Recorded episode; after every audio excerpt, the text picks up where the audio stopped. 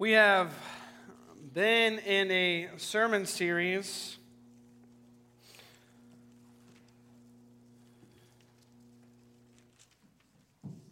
entitled Spiritual Conversations in the Evening, mainly because as we discuss those difficult questions that you may face as you enter into uh, gospel presentations and spiritual conversations with people who don't know Christ, you uh, also, I think, I wanted you to be equipped to engage and to be more comfortable in living evangelistically, what that looks like.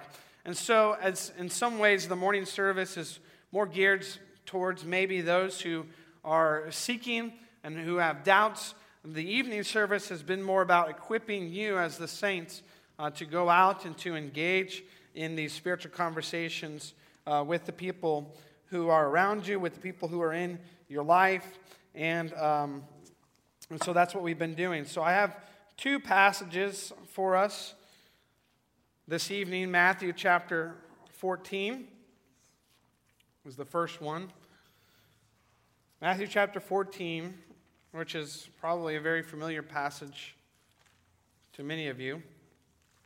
Starting in verse 13, it's page 1520. It's the feeding of the 5,000.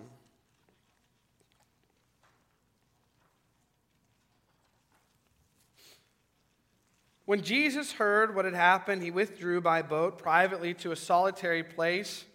Hearing of this, the crowds followed him on foot from the towns. When Jesus landed and saw a large crowd, he had compassion on them and healed their sick. As evening approached, the disciples came to him and said, This is a remote place, and it's already getting late. Send the crowds away so they can go to the villages and buy themselves some food. Jesus replied, They do not need the food. They do not need to go away. You give them something to eat. And we have here only five loaves of bread and two fish, they answered. Bring them here to me, he said. And he directed the people to sit down on the grass, taking the five loaves and the two fish, and looking up to heaven, he gave thanks and broke the loaves. Then he gave them to the disciples, and the disciples gave them to the people. They all ate and were satisfied, and the disciples picked up 12 basketfuls of broken pieces that were left over. The number of those who ate was about 5,000 men, besides women and children.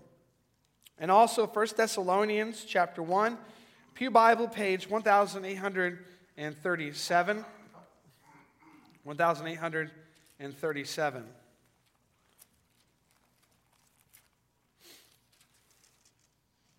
Starting in verse 2. We always thank God for all of you, mentioning you in our prayers. We continually remember before our God and Father your work produced by faith, your labor prompted by love, and your endurance inspired by hope in our Lord Jesus Christ. For we know, brothers loved by God, that He has chosen you, because our gospel came to you not simply with words, but also with power, with the Holy Spirit, and with deep conviction. You know how we lived among you for your sake. You became imitators of us and of the Lord. In spite of severe suffering, you welcomed the message with the joy given by the Holy Spirit. And so you became a model to all the believers in Macedonia and Achaia. The Lord's message rang out from you, not only in Macedonia and Achaia, your faith in God has become known everywhere. Therefore, we do not need to say anything about it, for they themselves report what kind of reception you gave us. They tell, they tell how you turned to God from idols to serve the living and true God, and to wait for his Son from heaven, whom he raised from the dead, Jesus, who rescues us from the coming wrath. Let's follow the teaching of God's holy word and the reading of it. I want you to think of a time when you worked together with friends on a service project uh, or something like that. And I want you to consider what impact it had on you personally, or what impact it had on the relationships that you had with your friends by participating in this uh, act of service. I can think of vividly the many times that I took mission trips down to uh, San Diego area, then we would drive into Tijuana, and we would build a house for a, a Mexican family who uh, was living basically in, in a sort of shacks that they had put together from trash that they could find.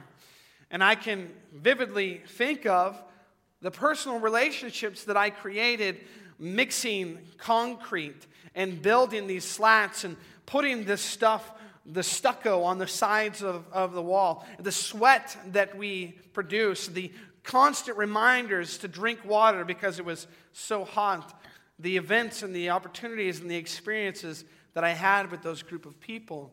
And I consider the way that even those opportunities shaped my life and shaped my walk with Christ, even to this day. And that's really what we're talking about this evening. We're talking about uh, what it means to serve together with others, what it means to participate in uh, acts of service, even with those who do not yet know Christ. So, our theme this evening serving with those we're trying to reach.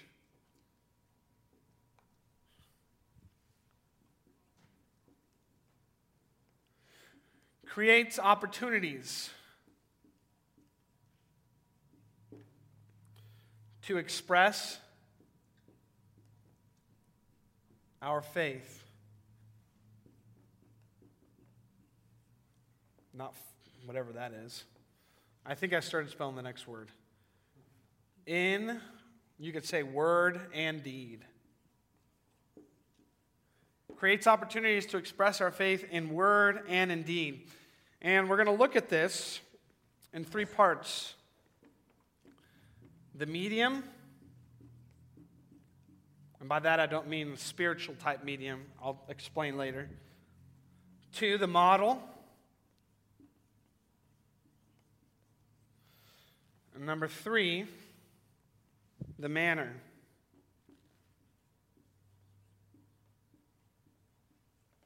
The medium, the model, and the manner. Serving with those we're trying to reach creates opportunities. Opportunities? I'm horrible. I think that's how you spell it, right? No. I had it right. I'm second guessing myself. To express our faith in word and deed. And I think that's part of living evangelistically. It's inviting these people that we're trying to reach along with us as we live out our Christian life. And it doesn't even have to be in a very, um, a very, you know, I, for lack of a better term, fake word like I plan, I, I'm going to plan a particular service act so I can bring my non Christian friends along. But as we go about the normal Christian life that we have, loving and serving others, we invite them along, we invite them in, we, we allow them to look at what we're doing, the way we live our lives, and what we do. And uh, I think that op- provides opportunities to uh, open up conversations and talk to them about the things that Christ has done for us in our lives. So let's look first at the medium. And I'll explain to you what I mean by that. Marshall McLuhan in the 1960s was a very influential communication theorist. And he predicted a lot of what we're seeing today, back even then, when the, uh, the whole boom of television and radio was, was happening. And he coined the phrase the medium is the message.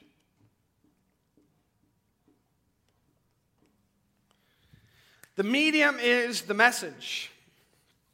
And the medium here means the means, or the means by which the message is sent out is the message itself, if that makes sense. Let me try to explain it more. He believed that the means or the medium of communication was intimately related to how the message is perceived. The way a message is communicated has as much to say as the message itself. And the mediums, of course, have changed the way we behave. Studies have shown that our memory, our memory spans, our ability to, to memorize has been reduced due to things like digital technology. Or you could say it like this News stories have been replaced by 140 character tweets. You can't communicate as much information in a small blurb on the internet as you can in a 10 minute news story reel. Conversations have been replaced with these little smiley face things called emojis. And maybe you don't understand that, but you probably understand this because I think many of us have this debate. We can talk about uh, the difference between an actual physical book and a digital version like a Kindle. And we have our opinions, right? I like to hold that book in my hand. I don't like reading the Bible off my phone. I like having the physical paper. Or someone could say, I think the Kindle is nice because you can have thousands of books on a small device. And if you're ever reading and you don't know a word, you can just hold on it and it'll give you the definition. But those are different mediums by which we come to the message. And this man was saying the medium affects the way that we understand or take in the message. Now we have young children trying to turn the noise of their parents off with a remote control. Or we have people who are learning more and more and more to be visually stimulated rather than audibly stimulated. That's why many people today say sermons are boring. And they need me to wave my hands real fast up here.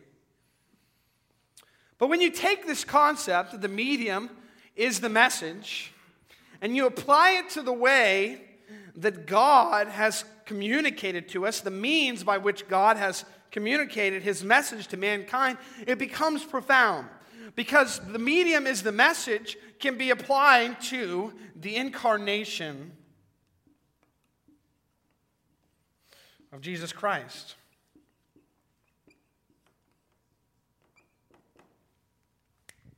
The incarnation of Jesus Christ, the Word become flesh, dwelling among us, communicating God Himself and everything He did. John 1 says that Jesus is the exegeter, He is the explainer of God the Father, He is the revealer of God the Father. And Christ, in His flesh, in His body, explained God to us not just in what he said, not just in what he said, but also in what he did. Not just what he said, but what he did. And that's important for us to understand because the book of James goes as far to say you cannot be only hearers of God's word, you must also be doers. And the definition of someone who hears God's word but does not do God's word is a hypocrite. And even for James, in the book of James, someone who has a dead faith, not a living faith. So, Jesus is the medium and the message, and he is incarnate. He is a body. He is an embodied person with a reasonable soul. All that the God man did then, of course, was preserved for us in the scriptures that we may understand who God is through Christ. Now, we, of course, may not be an incarnation in the same way Jesus is. We're not going to be, we never will be. But God does use us as the medium, the means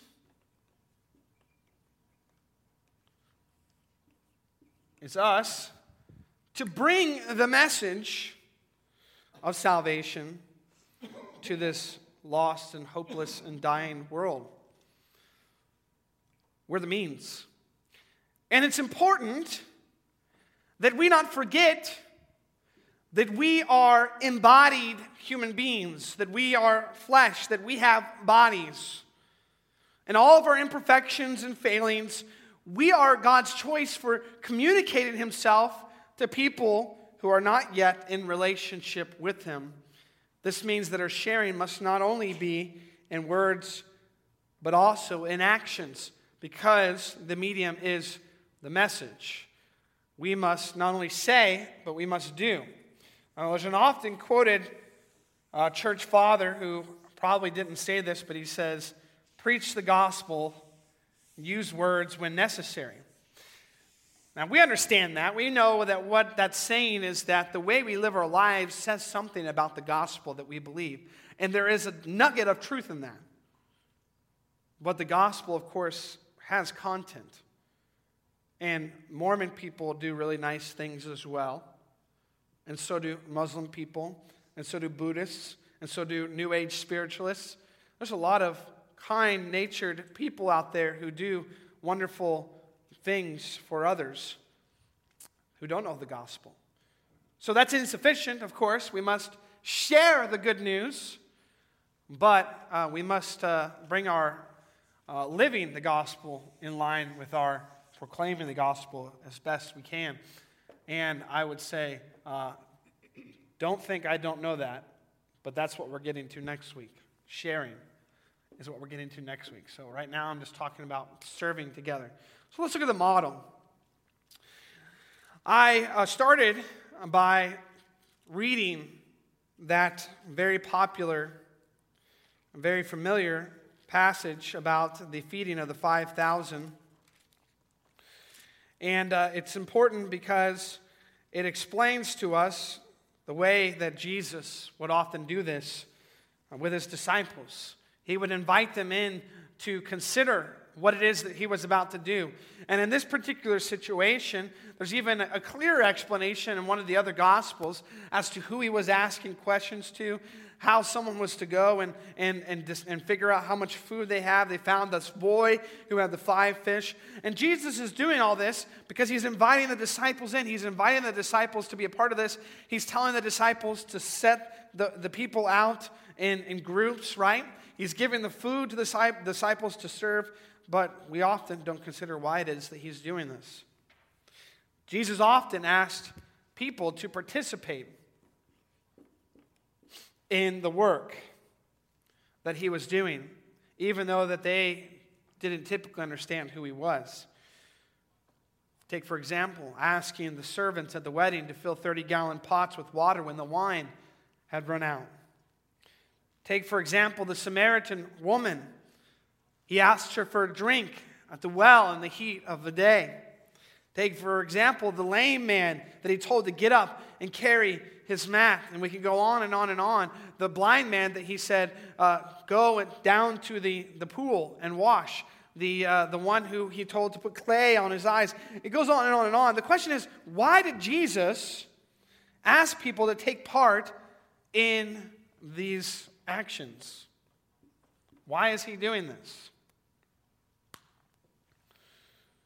to take part in the action when he was about to reveal more of the grace, power, and love of God. And I think this is partly because this reoccurring theme in the scriptures is this idea that uh, an expression of faith is, counterpart, is part, is essential to what Jesus is doing. That they have to express a faith in Jesus in order for Jesus to reveal his power through them. And that kind of thing can be debated, but uh, that's not necessarily the point that I'm trying to make here. Uh, obedience to his commands reveals faith, but also, I want to say, because action on Jesus' behalf may prepare people to understand more of who he is. So he calls them into action because the act of service or the act of participating opens them up.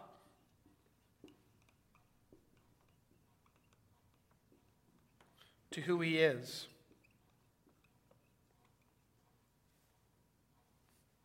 Got to screw that back in or something.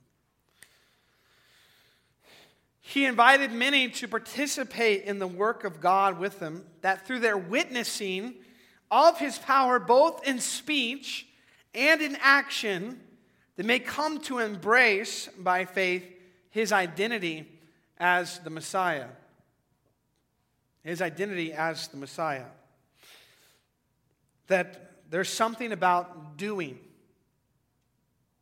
embodying the thing that, that Christ has said to us that begins to reveal to us who Christ is and reveal to others who Christ is. So, of course, he's the model, and we're not going to perfectly uh, reflect that model, but he gives us an idea of, of what this looks like, asking people to join in the service that we are doing to God with us.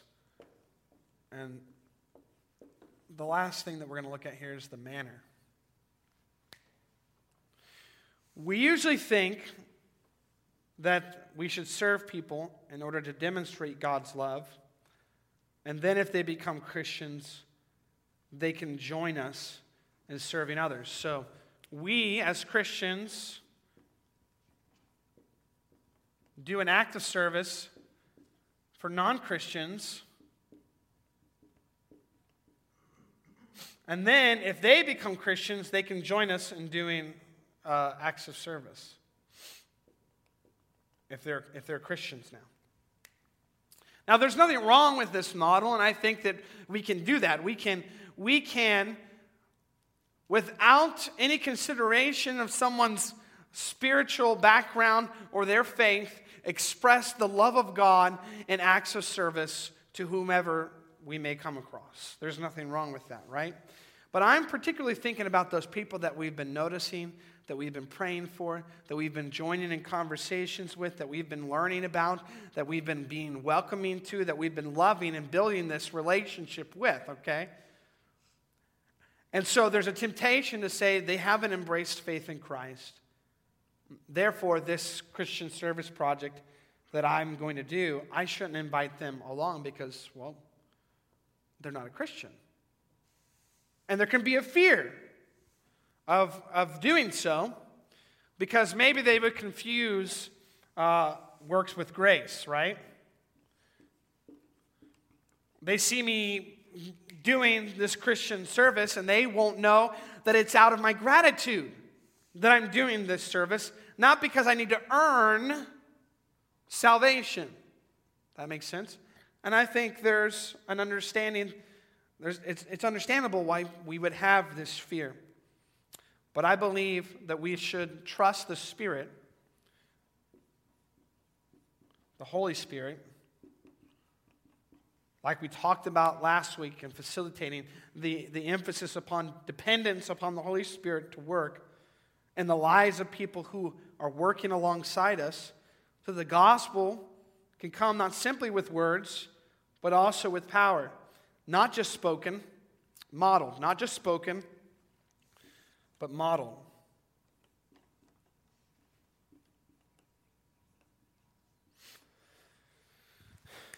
Modeled looks weird the way I wrote it. I don't know if I spelled it right. Not just spoken, but modeled. And this is why I read uh, 1 Thessalonians chapter 1. 1 Thessalonians chapter 1, over and over again, Paul talks about how he's joined them in, in service to many different churches. He writes about this, right? And he, he expresses these same things here to the church in Thessalonica. He mentions them in their prayers, continually remembers before his God and Father the, uh, the work produced by faith, the labor prompted by love, their endurance inspired by hope in our Lord Jesus Christ. And he says here, For we know, in verse 4, brothers, loved by God, that he has chosen you because our gospel came to you not simply with words, but also with power, with the Holy Spirit, and with deep conviction. You know how we lived among you for your sake. And Paul was often telling them how he did not want to take any money from them. He worked as a tent, uh, tent maker in order to not be a burden to them. But he did this so that as he came among this church in Thessalonica, they could see the way that he lived and become imitators of him and of the Lord. In spite of severe suffering, you welcome the message with the joy given by the Holy Spirit. And so, then Paul says, This embrace of the gospel that you have received, that has led to work produced by faith, labor prompted by love, endurance inspired by hope in our Lord Jesus Christ. This gospel that came to you not only in words, but with power, with the Holy Spirit, and with deep conviction has gone out.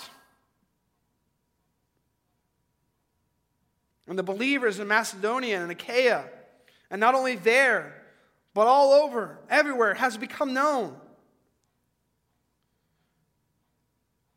This is the kind of gospel revolution that comes not only from hearing the content of the gospel with words, but also a wonderful awakening of the Holy Spirit that results in living out the gospel in a profound way. Hugh Halter, in his book, The Tangible Kingdom, speaks in some of these ways. He says, The incarnational big story gospel will require a place of discovery where people will be able to see the truth before they hear about it. See the truth before they hear about it. This place will not be a location, but a community of people who are inclusive of everyone. These people will make eternity attractive by how they live such selfless lives now, and will be modeling life in a new kingdom in ways that will make it easy for other people to give it a try. Now, I'd probably correct Hugh a little bit and maybe paint it a little slightly different and say, okay, well, maybe it's not necessarily that it's attractive and it looks easy, so we're going to give people, uh, people who are going to see it are going to give it a try. But maybe they would see us in the midst of suffering and pain and hardship, loving and caring for each other and clinging to that hope that those who do not have the gospel have. And that would be attractive, not because it's easy, but because it's real, true, meaningful. So I think there's a balance to this as well. I mean, I think that non Christians should be jealous of the fellowship that we have as believers. The deep, heartfelt fellowship that you would expect amongst people who are going to spend eternity together. The love and the bond that we have with one another, the communion of saints, as the Apostles' Creed says. But I want you to think of that the, the idea that for many in this embittered and skeptical world, who have seen on the television screens all of the bad things about Christianity and the big high profile pastors who have fallen from grace and who have brought shame to the name of Christ, and even places and churches who are fighting, there's infighting, there's stuff going on. People see this now, it's out in the open. That we may need to create an environment where non Christians can see the truth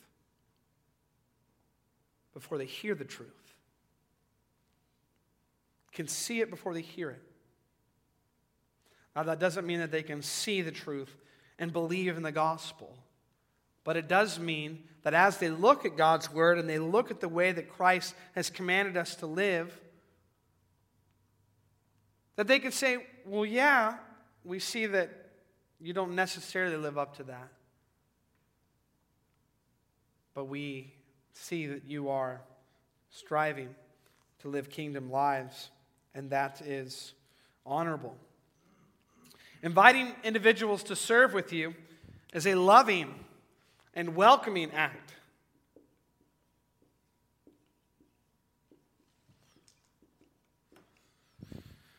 It's something that expresses to them that you value their contributions and you provide opportunities to affirm their unique God given abilities, even if they aren't Christians yet. This can be serving at a food pantry, assisting in disaster relief, joining a community recycling project, helping a fellow neighbor who has become shut in from an illness that they are struggling with, helping a single mom down the road that doesn't have anybody to watch her kids, whatever it may be, you are inviting this person that you've been praying about, noticing, asking questions about, seeking to get to know them better, welcoming them into your lives. I would just say that this, this act of serving together is more like an extension of welcoming them into your life, isn't it? Serving together invites people into a relational environment where they can see and feel the gospel being lived out. And I would say you shouldn't be surprised if these moments open up meaningful conversations about God, like my many Mexico mission trips did. You spend so much time with the same people doing the same things, you gain a shared experience, like cadet campouts, whatever it may be. Those are opportunities that we have and, and experiences that we have that provide a shared experience and an opportunity to delve deeper with people in relationship with people. And as these people that you are praying for and praying to God that they would come to salvation, begin to experience the difference that Jesus has made in your life and my life and our lives, they may see, they may see by God's grace his character shining through us, and they're probably going to find out that we're a mixed bag. Sometimes we're good at reflecting Christ, and sometimes we're not. But I want to say we should capitalize on those opportunities that we fail as well.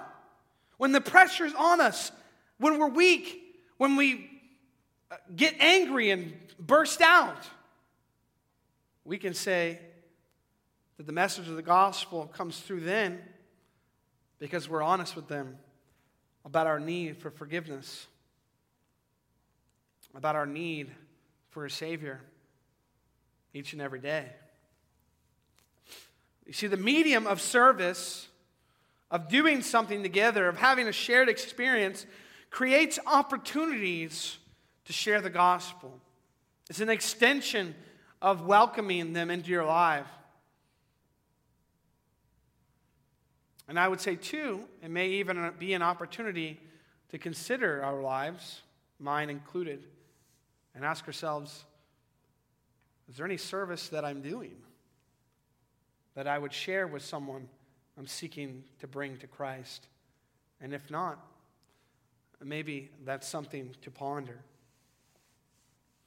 Engaging in serving experiences with those we are trying to reach provides the opportunity to show God's love to them, to grow even our own faith, to build greater trust, and deepen our relationships with this person by participating in service with you, your friends and family who do not know Christ are provided the opportunity to experience and encounter God in a fresh way and provides opportunities for you to open your mouth and to share with them the reason for the hope that's within you.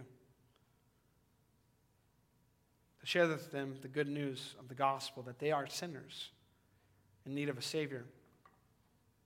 And that's what we're going to talk about next week in the evening, what that sharing looks like. Amen. Let's pray. Thank you, Lord, for this opportunity. We pray that you would help us to seek out opportunities to serve others,